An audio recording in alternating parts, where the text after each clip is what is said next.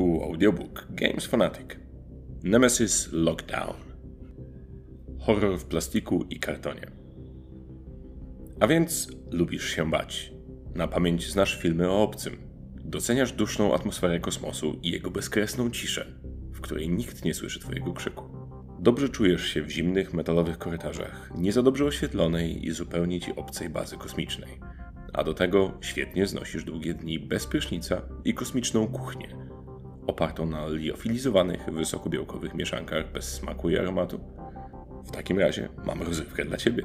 Oto osadzona w nieprzyjaznym i niebezpiecznym marsjańskim krajobrazie gra, która nie ma dla graczy żadnej litości. I to na kilku różnych poziomach.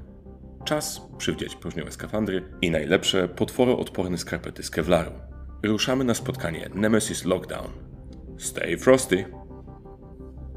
Dziennik królika doświadczalnego. Dzień pierwszy. Onboarding.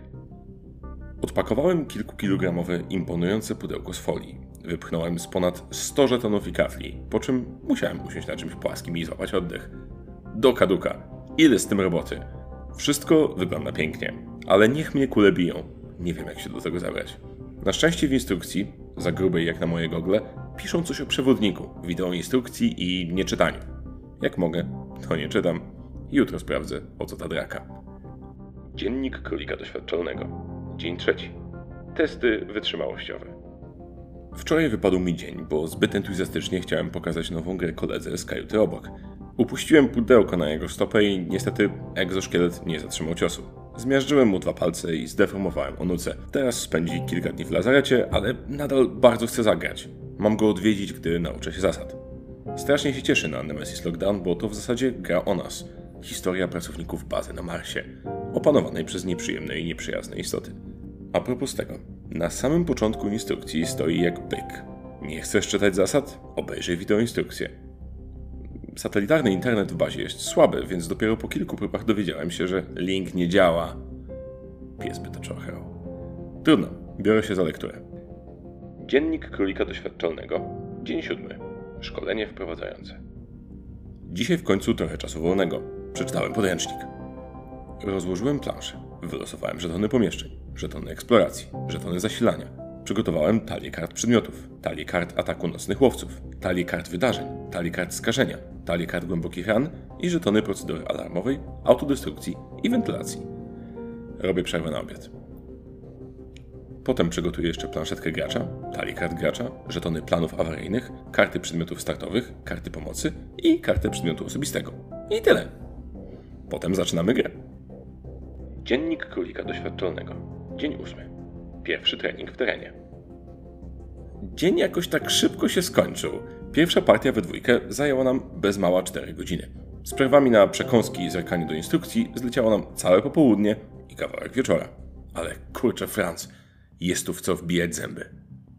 Eksploracja nieodkrytych pomieszczeń, przeszukiwanie ich w poszukiwaniu przedmiotów, używanie przedmiotów i ich wytwarzanie, przejazdy windą i łazikiem, badanie zwłok intruzów i znajdowanie w nich słabości pomagających w walce, operowanie komputerami i zdalne uruchamianie funkcji w odległych pomieszczeniach, aktywacja procedur awaryjnych, otwieranie i zamykanie drzwi, procedury dekontaminacyjne, sterowanie wentylacją, gaszenie pożarów.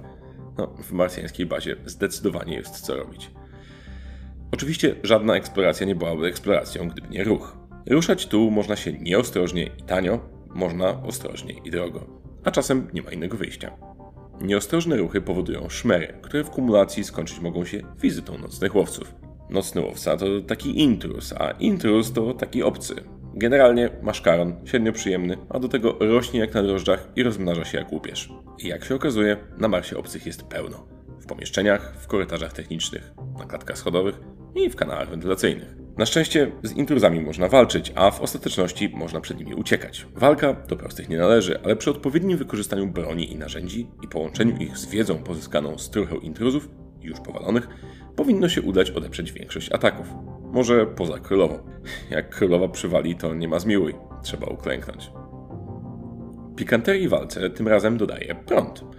Nowością w Nemesis Lockdown jest mechanika zasilania każdym z czterech sektorów w grze może być prąd, albo może go nie być. Od obecności zasilania zależy to, czy odkryty właśnie obcy zaatakuje nas z czy nie, a także to, czy w późniejszej walce będzie nam łatwiej, czy trudniej. Niektóre karty wydarzeń mają teraz dodatkowe sytuacje do rozpatrzenia w sektorach pozbawionych zasilania. Jest to rzecz stosunkowo niewielka od strony koncepcyjnej, ale bardzo budująca klimat i dająca ciekawą przestrzeń do uwzględnienia w planach i działaniach taktycznych. Przepraszam na chwilę, ale komendant bazy ma do mnie jakąś ważną sprawę. Zaraz wracam i dokończę. Dziennik królika doświadczalnego. Dzień 22. Zajęcia praktyczno-techniczne. Okej, okay, jednak chodziło o szybką wyprawę na Phobos i odbiór ważnych rządowych dokumentów w sprawie chemicznej.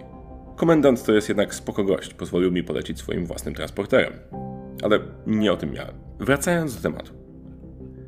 Od strony mechanicznej gra idzie do przodu dzięki kartom. Każda z nich ma swoją unikatową funkcję, akcję charakterystyczną dla danej postaci, ale może też być wykorzystana do opłacania akcji podstawowych, jak ruch, walka czy podnoszenie ciężkich przedmiotów, jak zwłoki intruza lub zwłoki współgracza. Pewne akcje opisane na kartach również mają swój koszt. W obu przypadkach opłacamy go odrzucając karty na stosowny stos. W Nemesis Lockdown nie występuje tradycyjnie rozumiany deck building. Jedynymi kartami, które dołączają do naszej talii są karty skażenia, a ich jedyną funkcją poza zagrażaniem naszemu życiu i powodzeniu misji jest zapychanie naszej ręki i ograniczanie możliwości działania. Takie podejście do budowania talii ma tę niezaprzeczalną zaletę, że każda postać ma swój unikatowy smak i odmienny sposób gry. Nie da się do każdej stali postaci dokupić kart zmieniających ich styl czy uzupełniających braki w zdolnościach. To zmusza do kreatywnej, elastycznej rozgrywki i kładzie jeszcze większy nacisk na kooperacyjny aspekt gry. Umiejętności postaci uzupełniają się między sobą, ułatwiając grupie przetrwanie. Dziennik królika doświadczalnego. Dzień 24. Spodziewane komplikacje. I tak już trudną i wymagającą rozgrywkę dodatkowo komplikuje fakt, że każdy z graczy ma do realizacji ukryty cel, który często wymaga działania przeciw grupie, a przynajmniej działania na tyle egoistycznego, że niezbyt pozytywnie odbieranego przez pozostałych graczy. Jeśli celem jest niepozostawienie innych graczy przy życiu, hmm, rozmowa po grze może być zdecydowanie nieprzyjemna. W grze widzę dwa zasadnicze problemy, które mogą dość mocno ograniczać grono potencjalnie zainteresowanych nią graczy. Po pierwsze, to gra z dość agresywnym modelem eliminacji graczy. Zginąć jest tu łatwo. Pechowym rekordzistom może zająć to nie więcej niż 3 czy 4 rundy. Jak nie pojawi się agresywny nocny łowca albo dwóch, to pojawi się śluz, larwa czy inne pechowo przeskanowane zakażenie. Jeśli nawet komuś uda się nie zginąć z rąk potwora, baza może zostać wysadzona w powietrze ładunkami jądrowymi lub poddana agresywnej eksterminacji przez zarządzającą nią korporację. Gracze, chcący uniknąć podobnych atrakcji, mogą szukać schronienia. W izolatce, bunkrze czy kapsułach cargo, które okresowo wystrzeliwane są z bazy. Problem w tym, że każda z tych form ochrony przed nieuchronnym końcem eliminuje gracza z gry. Jego postać znika z planszy i oczekuje na zakończenie rozgrywki przez pozostałych. Po drugie, gra jest naprawdę, naprawdę trudna. Nie tyle pod względem zasad, o czym dalej, ale realnych szans na zwycięstwo. Ścieżka do wygranej wygląda z grubsza tak. Po pierwsze, o ile nie zabiją cię obcy, destrukcja bazy, efekty pomieszczeń, pożary, ani inne wypadki losowe, dożywasz końca gry. A to już bardzo duże o ile. Po drugie, Rozpatrywana jest procedura planu awaryjnego, losowanego na początku gry żetonu, który kończy rozgrywkę i decyduje o tym, jak korporacja rozprawia się z ocalałymi. Poszlaki co do tego planu można zdobywać w trakcie gry, ale może zdarzyć się sytuacja, gdzie plan weźmie ocalałych z nienacka. Być może jednak uda ci się przetrwać. A to dość duże być może. Po trzecie, kolejnym krokiem do ustalenia zwycięzcy lub zwycięzców jest przeskanowanie ocalałych pod kątem zarażenia – w tym celu przeprowadza się dość bezlitosną procedurę, którą przetrwają tylko ci gracze, którzy przez całą rozgrywkę nosili rękawiczki ochronne i stosowali rutiny Skorbin. Po czwarte, dopiero pośród tych graczy, którzy przetrwali to potrójne sito, następuje weryfikacja ukrytych celów. I dopiero tutaj, na samym końcu długiej, usłanej krwią, kwasem i kosmiczną próżnią drogi, tak naprawdę wyłania się zwycięzca. O ile jeszcze ostał się jakiś sfatygowany i pokryty śluzem gracz, którego cele można tu weryfikować. Czy wysoko postawiona poprzeczka to wada? Nie wiem.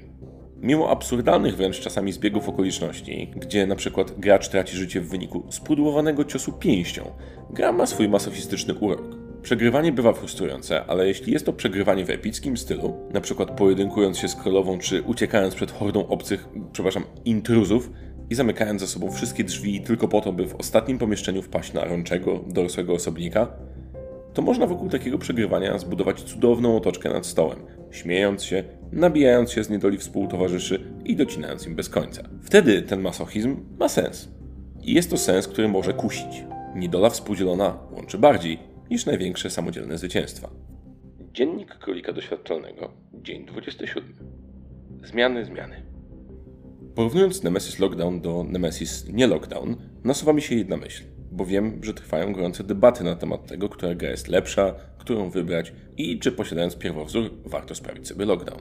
Dla mnie Nemesis Lockdown to lepszy z dwóch Nemesisów, ale różnica jest, powiedziałbym, w pewnych sytuacjach pomijalna.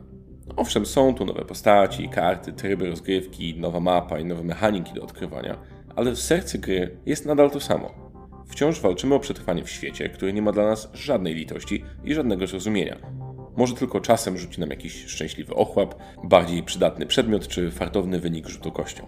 Obie gry łączy interesujący koncept i głębia mechanik realizujących ten koncept.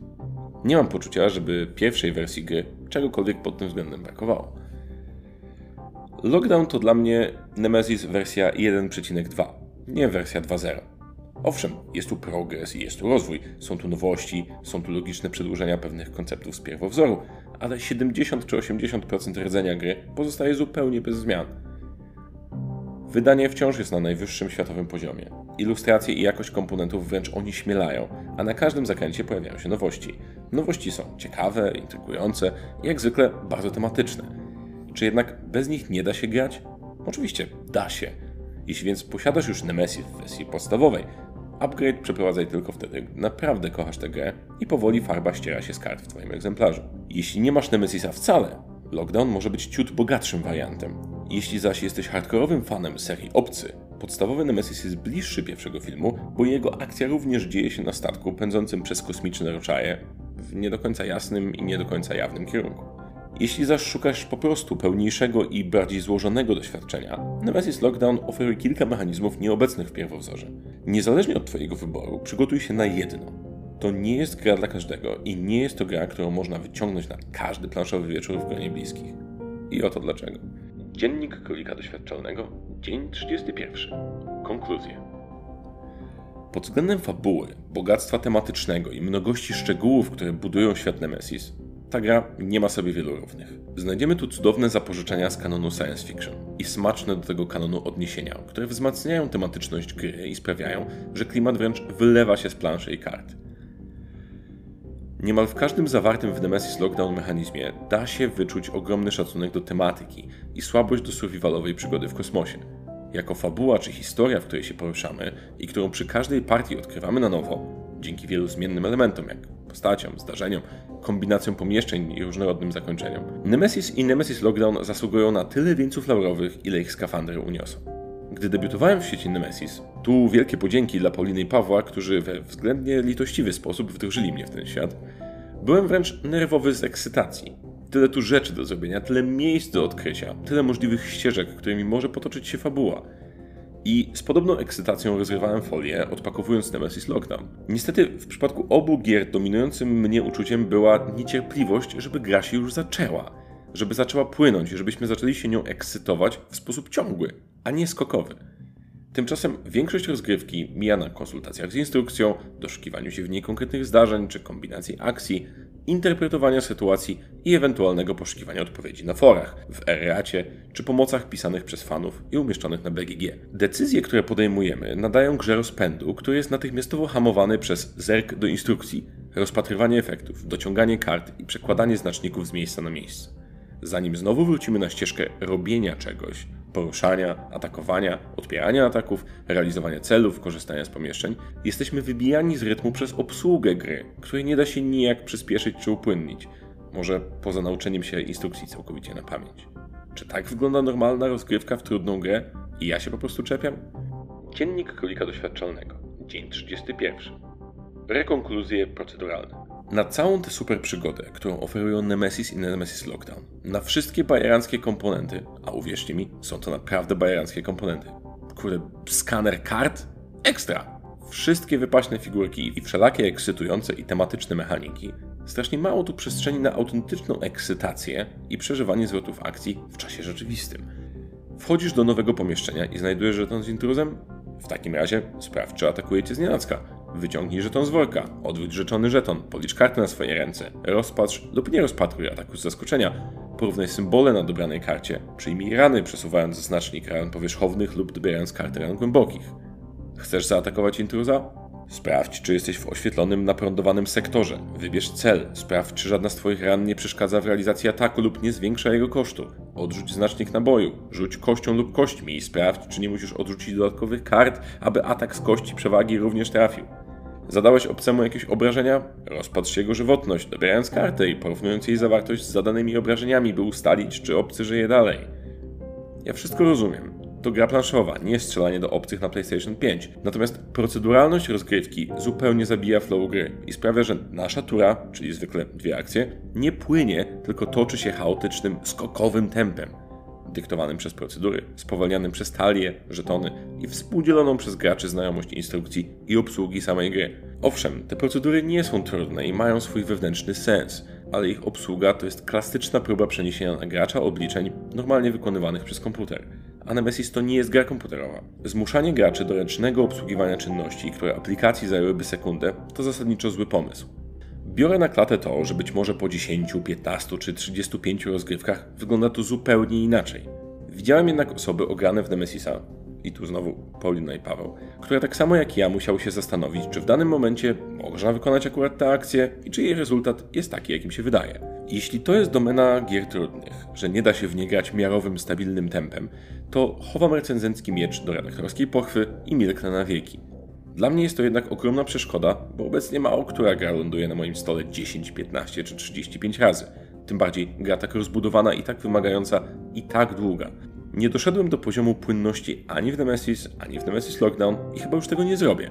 Nie wyobrażam sobie, żeby po powrocie do gry, na przykład po 3-miesięcznej przerwie, nadal pamiętać zasady funkcjonowania windy czy sposób rozpatrywania żetonów dociąganych z nemesisowego worka nieprzyjemności.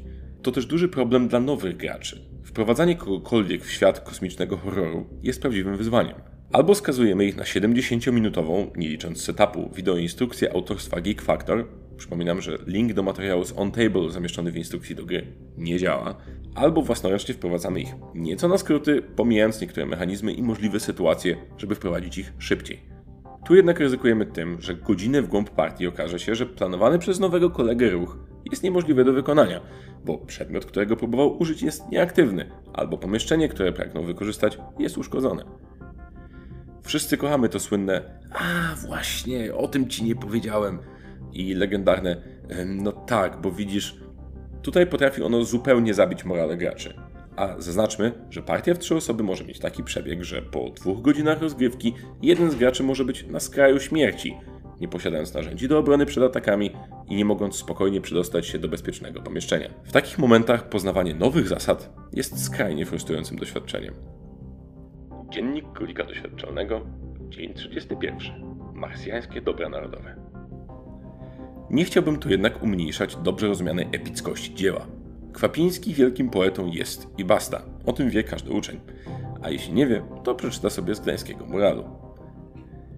Gra ocieka klimatem. Wygląda bosko i imponująco. Komponenty są najwyższej jakości, a rozmach produkcji i wachlarz możliwości stojących przed graczami sprawiają, że Nemesis Lockdown wychodzi daleko ponad standardowe planszowe doświadczenie. Tu powstał cały świat, namalowany co prawda ciemno-czarno-szarą paletą, z niewielką domieszką koloru krwi graczy, ale został namalowany z bogactwem szczegółów i smaczków. Jest to póki co uniwersum niewielkie, w sensie ilości gier i dodatków, ale jasno widać, że dla wielu graczy ta pozycja stała się stylem życia.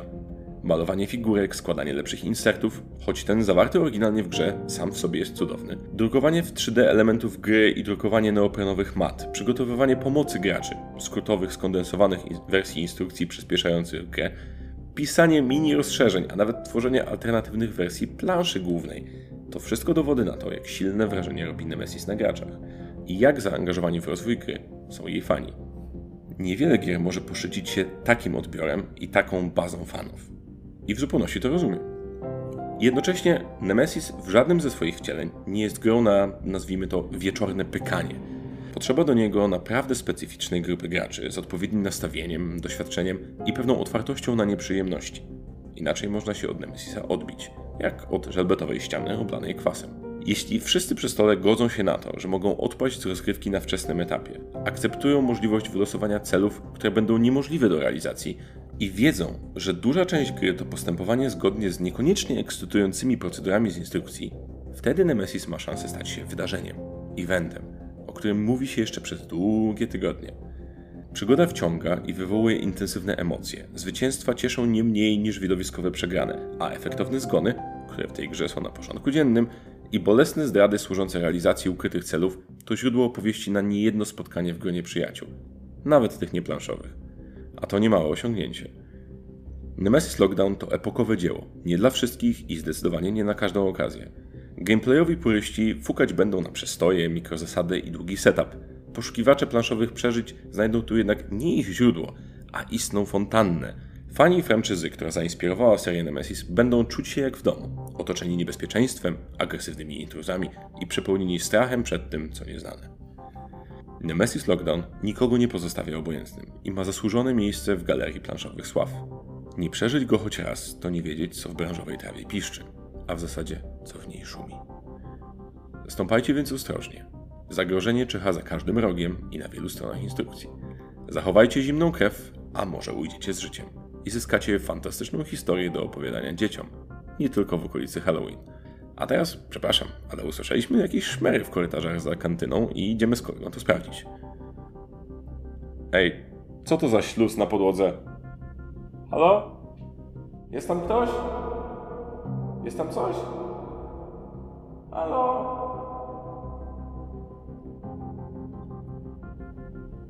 Jest to gra dla jednego do pięciu graczy w wieku od 13 lat wzwyż. W zestawie przemoc, strach, choroby i brutalne uszkodzenia ciała. Potrzeba około 120 do 180 minut na rozgrywkę. Zalety? Niesamowity rozmach narracyjny i tematyczny, produkcja najwyższej jakości, pudełko pełne szczęścia, klimat i atmosfera grozy i rozsaczenia, których nie da się nie poczuć, nieprzebrana głębia decyzyjno-strategiczna, dużo gry w grze, postaci, kombinacji zdarzeń i zakończeń rozgrywki. Wady? Przyciężkie zasady, mozolny setup, proceduralny charakter rozgrywki odbiera jej płynności i potrafi zabić nabudowane napięcie. Wysoki próg wejścia. Bez osoby wprowadzającej gra może przytłaczać złożonością. Ogólna ocena 8,5 na 10, złożoność gry 8 na 10, oprawa wizualna 9 na 10. Po więcej zapraszamy na www.gamesfanatic.pl. Koniecznie w kwasoodpornym skafandrze.